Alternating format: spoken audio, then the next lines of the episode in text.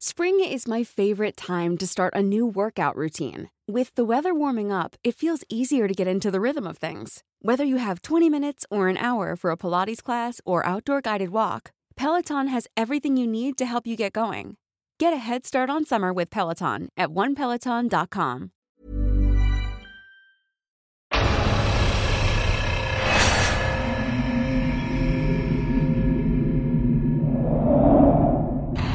Hindi, walang lalabas. Saan naman nagpunta yon? Yun na lang ang natitira kong pag-aari. Huwag po kayo mag-alala, safe na safe po kayo dito. Makikisilong Typhoon Odette Horror Story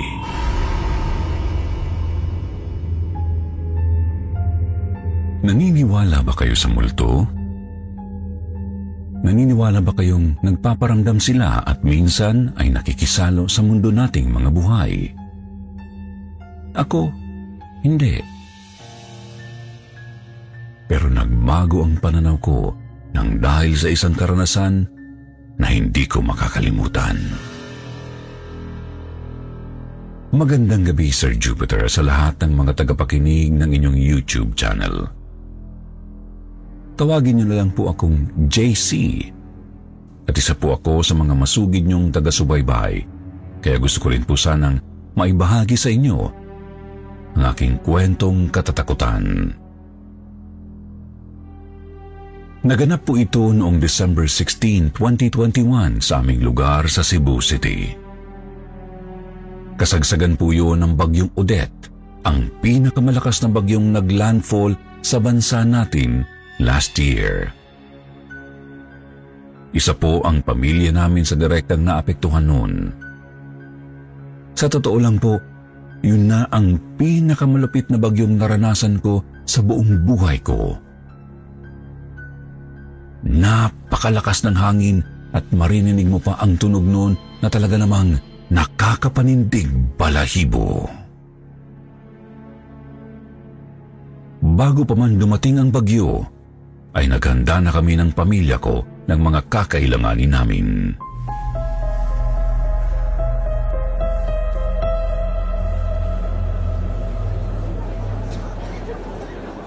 Grabe, ang daming tao dito sa grocery. Nagpapanik buying na ang mga tao. Ang sabi kasi sa balita, napakalakas raw ng bagyo na to. JC, Rick, make sure na wala kayong makakalimutan ha. Kumuha kayo ng sapat na pagkain para sa atin. Huwag niyong kakalimutan ng canned goods tsaka noodles. Ako na ang pupunta sa hardware para bumili ng flashlight at batteries. Papabili naman po ng power bank. Nasaan na yung binili mong power bank last year? Mabilis naman po yung malobat eh.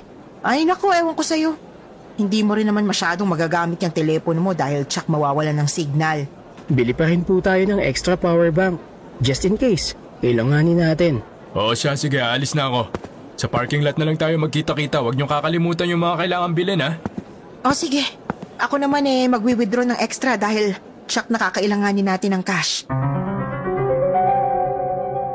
Sinigurado po namin na magiging well-prepared kami sa pagdating ng bagyo. Mabuti na lang po at may sapat naman kaming funds for emergencies. Nagtatrabaho si Papa bilang isang accountant. Si Mama naman ay isang public school teacher. Si Kuya Rick ay maayos ang sahod bilang isang architect kahit na bago pa lang siya sa trabaho. Ako naman ay fresh graduate sa kursong IT, kasalukuyang naghahanap ng trabaho.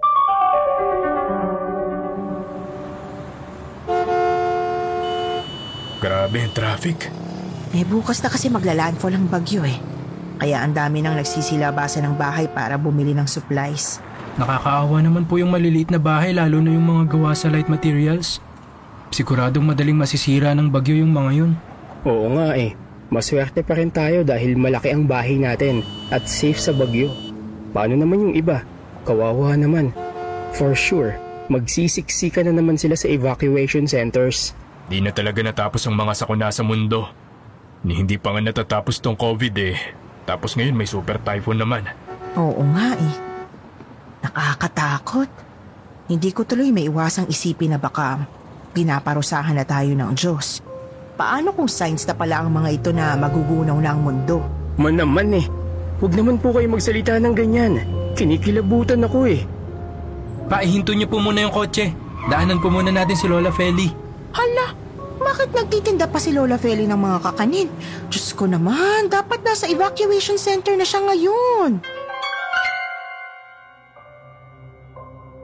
Malapit sa amin si Lola Felicinado Lola Feli. Nakatira siya sa isang maliit na kubo di kalayuan mula sa amin. Mag-isa na lang siya sa buhay mula nung namatay ang asawa at anak niya. Sa edad na 75, malakas pa naman si Lola. At sa katunayan nga'y nagtitinda pa ng mga kakanin sa palengke. Isa kami sa mga suki niya at madalas naming nakakakwentuhan, kaya napamahal na rin siya sa amin.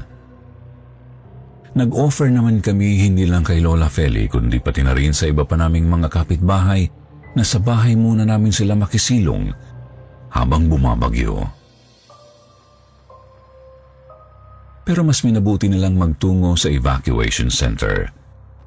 Naisip namin na mas mabuti naman talaga ang desisyon nila. Hindi rin naman kasi sapat ang supplies namin sa bahay para matulungan silang lahat. Mas okay sa evacuation center dahil malilibre sila sa pagkain at iba pang kagamitan na ipamimigay ng gobyerno at iba't ibang donors.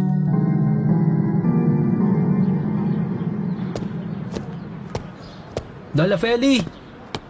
Kayo pala yan. Nagulat naman ako sa inyo. Bibili ba kayo ng kakanin? Bakit pa po kayo nagtitinda? Dapat nasa evacuation center na po kayo ngayon. Lumikas na po kayo.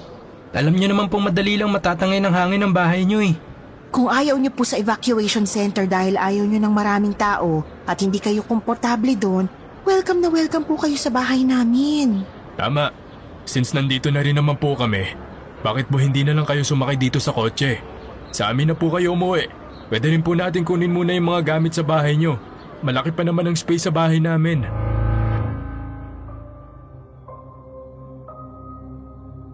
Sa totoo lang po, Sir Jupiter, hindi yon ang unang beses na niyaya namin siyang tumuloy muna sa amin. Magmula nung ibinalita ang tungkol sa bagyong Odette, kinukulit na namin siya na sa amin muna tumuloy.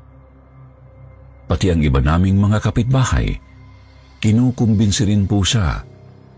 Pero ayaw talaga niyang pumayag. Lagi siyang nagmamatigas.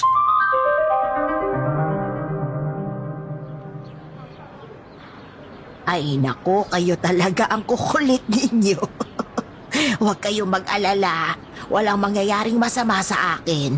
Subok na ang bahay ko. Maraming bagyo nang dumaan. Kita mo, matibay pa rin. At saka, hindi ko pwede iwan ang maliit na bahay ko sa gitna ng bagyo.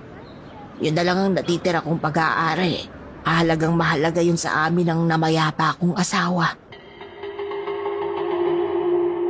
As expected, wala na po talaga kaming nagawa upang baguhin ang desisyon niya. Sa tagal ng panahon na nakilala namin siya, alam namin na pag ayaw niya, ayaw niya talaga.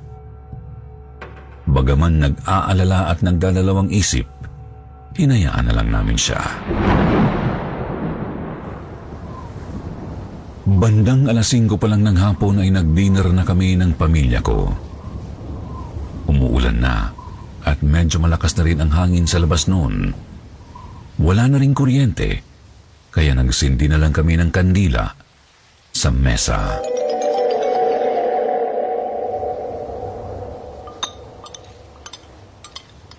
Kumusta na kaya si Lola Feli? Nag-aalala talaga ako eh. Sana naman nagbagong isip niya. Oo nga po eh. Hanggang ngayon hindi pa rin ako mapakali kakaisip sa kanya. Sinubukan niya naman daw siyang kumbinsihin ulit ng mga kapitbahay natin kanina. Ayaw raw talagang sumama. Ay naku, tigas talaga ng ulo ni Lola Feli. Nako, napakadelikado pa naman ang tinitirahan ni Lola. Madaling madali yung masisira ng bagyo. Narinig ko sa radyo kanina, palakas raw ng palakas ang bagyo. Hindi ko ma-imagine ang pwedeng mangyari sa bahay niya. Eh ang liit-liit nun, ang dami pang puno sa paligid. Pwede ko po siyang puntahan doon. I-check ko lang kung ano ng kalagayan niya. Pipilitin ko na rin hong sumama dito sa atin. Kung kailangan ko siyang kaladgahin papunta dito, gagawin ko. Sasama ako sa'yo kuya. Tumigil nga kayong dalawa. Hindi niyo ba nakikitang ang lakas-lakas na ng hangin sa labas? Hindi na safe lumabas sa oras na ito. Eh, hindi naman po pwedeng hayaan na lang nating mamatay si Lola Feli. Mga anak, naiintindihan ko kayo. Concerned lang kayo kay Lola Feli kagaya namin ng papa niyo. Pareho lang tayo nag-aalala para sa kanya. Pero bilang ina niyo, sana maintindihan niyo rin na mas priority ko ang kaligtasan ninyo. Ako na lang kaya ang... Hindi! Walang lalabas! Hindi pa man kami nakakatapos maghapunan ay may narinig na kaming isang malakas na katok sa pintuan.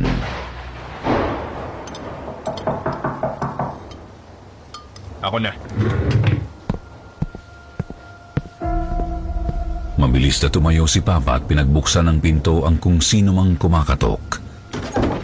Kami naman ay nagpatuloy lang sa pagkain. Pero laking gulat namin nang makita namin si Lola Feli na basang-basa. Blanco ang ekspresyon sa kanyang mukha habang nakatingin sa amin.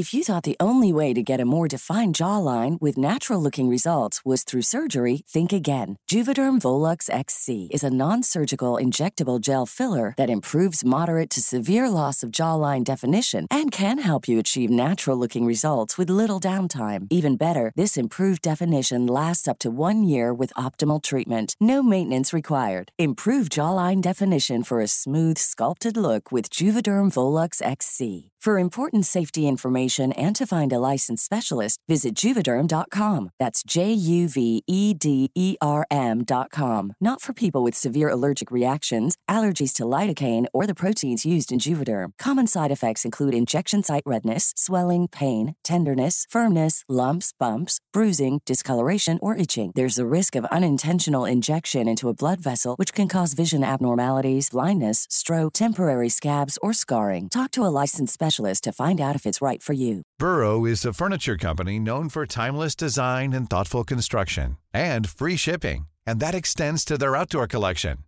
Their outdoor furniture is built to withstand the elements, featuring rust-proof stainless steel hardware, weather-ready teak, and quick-dry foam cushions.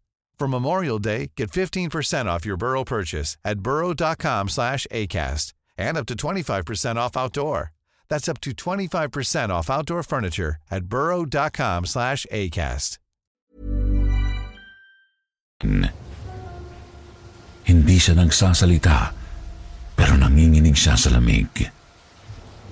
Nag-alala kami dahil baka magkasakit siya.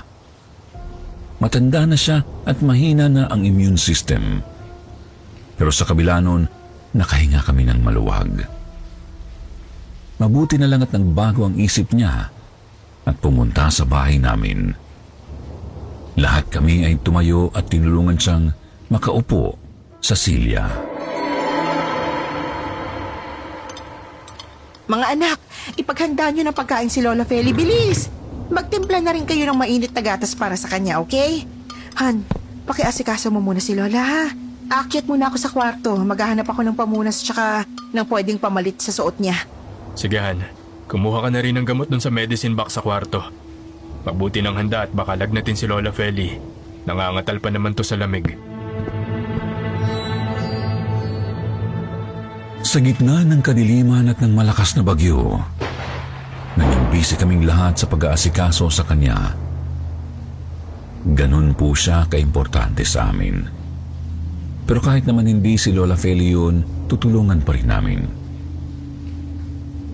Sa gitna ng sakuna, ang makakapitan lang talaga natin ay ang Diyos at ang isa't isa. Sino pa ba ang magtutulungan, di po ba?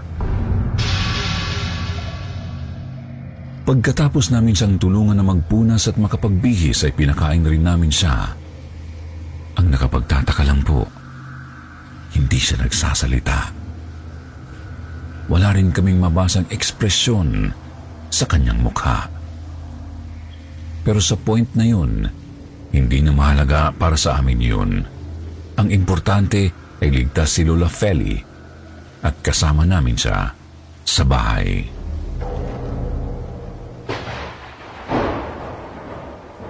Lola, dito po muna kayo magstay sa guest room. Huwag po kayo mag-alala, safe na safe po kayo dito. Tsaka i-check ko rin po kayo from time to time. Kung may kailangan po kayo, huwag po kayo mahihiyang tawagin kami ha. Kung magugutom po kayo, sabihin niyo po agad. Marami naman po kaming stocks ng pagkain. Tinitigan lang niya kami at hindi man lang umimik. Diretso sang humiga sa kama. Binalot ang sarili ng kumot at nagtalokbong. Nagkatinginan po kami ni Mama. Parehong nagtataka kung anong nangyayari kay Lola Feli.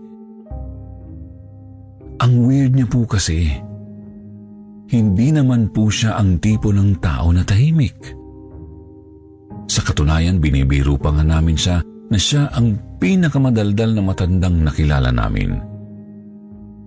Pero hinayaan na lang namin siya sa kanyang katahimikan.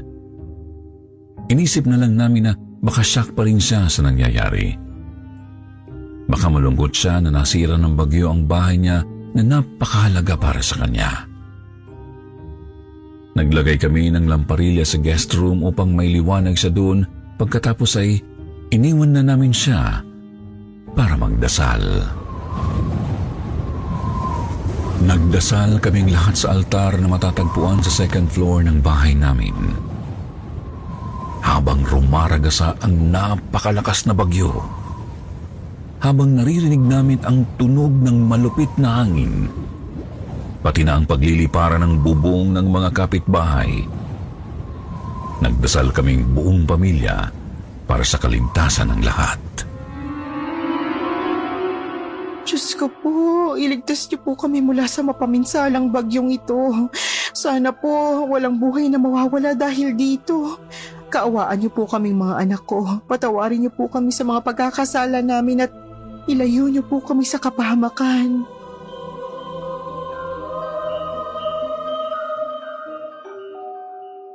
Pagkatapos magrosaryo ay nagkanya-kanya na kami sa pagpasok sa kwarto namin.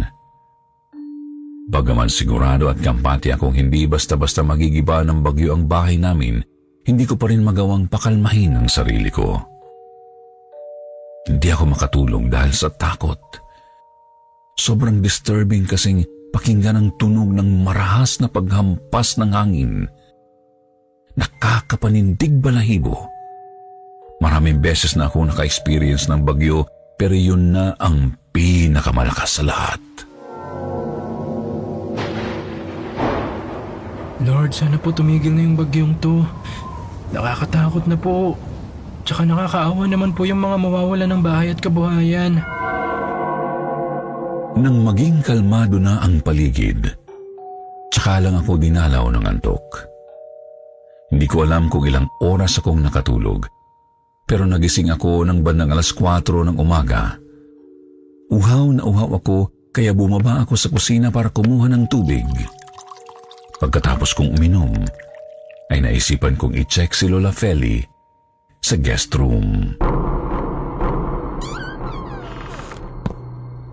Lola Feli? Lola Feli? Nasaan po kayo? Laking gulat ko nang makitang wala ng tao sa guest room at wala na ring sinli ang lamparilyang iniwan namin doon kanina.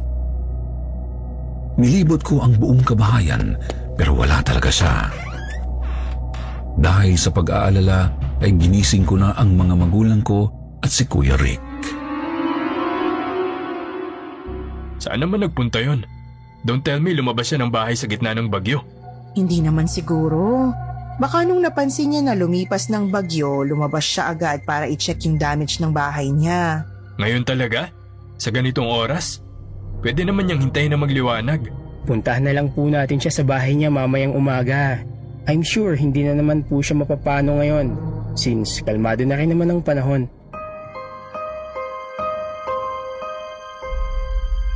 Sir Jupiter, kaming lahat ay naguluhan kung anong nangyari at bigla na lang naglaho si Lola Feli. Nag-aalala kami't baka kung napano na siya. Kinaumagahan, lumabas kami ng bahay at nagulantang sa nakita naming sira-sirang mga kabahayan. Natumba ang lahat ng mga kahoy at poste sa paligid. Literal na dinaanan po talaga ng bagyo. May mga kapitbahay kaming sinusubukan ng ayusin ang kanilang mga bahay. May iba rin na naglilinis at itinatabi ang mga bubong at kahoy na nakaharang sa daan. Pero mas inuna naming puntahan ang tirahan ni Lola Feli. Hindi kami mapapakali hanggat hindi namin na-check ang kalagayan niya. Pero taliwas po sa inaasahan namin ang tumambad sa amin pagkarating sa bahay ni Lola Feli. Napakaraming tao ang nakapaligid sa kanyang sirasirang kubo. Halos hindi na maipaliwanag ang hitsura noon, lalo pat natumbahan yun ng malaking kahoy.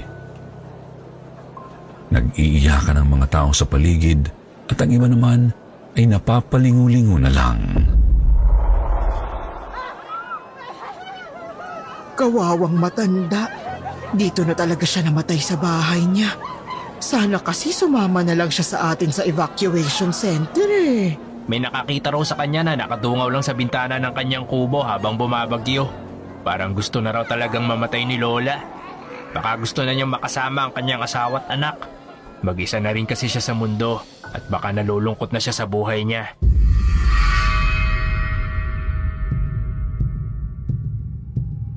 Nagkatinginan kami ng pamilya ko. Kung hindi iniwan ni Lola Feli ang bahay niya kagabi, kung totoong patay na nga siya eh, sino yung kumatok at pinatuloy namin sa bahay kagabi? Alam ko na kagaya ko, nagtindigan rin ang kanilang mga balahibo. Malinaw pa kasi sikat ng araw na wala na si Lola Feli. Nakita mismo ng mga mata namin ang nakahandusay niyang bangkay na nahulugan pa ng mga kahoy at iba't ibang kagamitan. Pero nakita rin mismo ng mga mata namin ang matanda na nakisilong sa amin kagabi.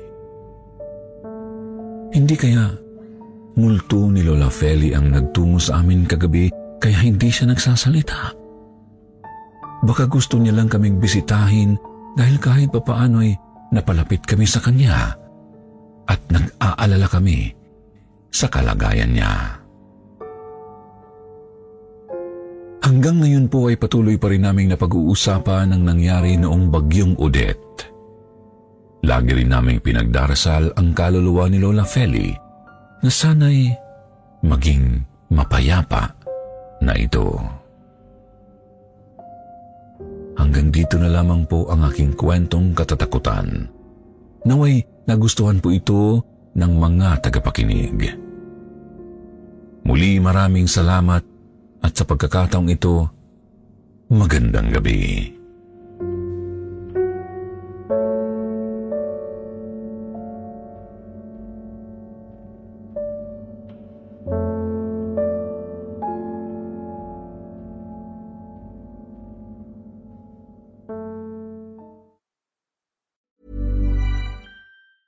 A lot can happen in the next three years. Like a chatbot may be your new best friend. But what won't change? Needing health insurance. United Healthcare Tri Term Medical Plans are available for these changing times. Underwritten by Golden Rule Insurance Company, they offer budget friendly, flexible coverage for people who are in between jobs or missed open enrollment. The plans last nearly three years in some states, with access to a nationwide network of doctors and hospitals. So, for whatever tomorrow brings, United Healthcare Tri Term Medical Plans may be for you. Learn more at uh1.com.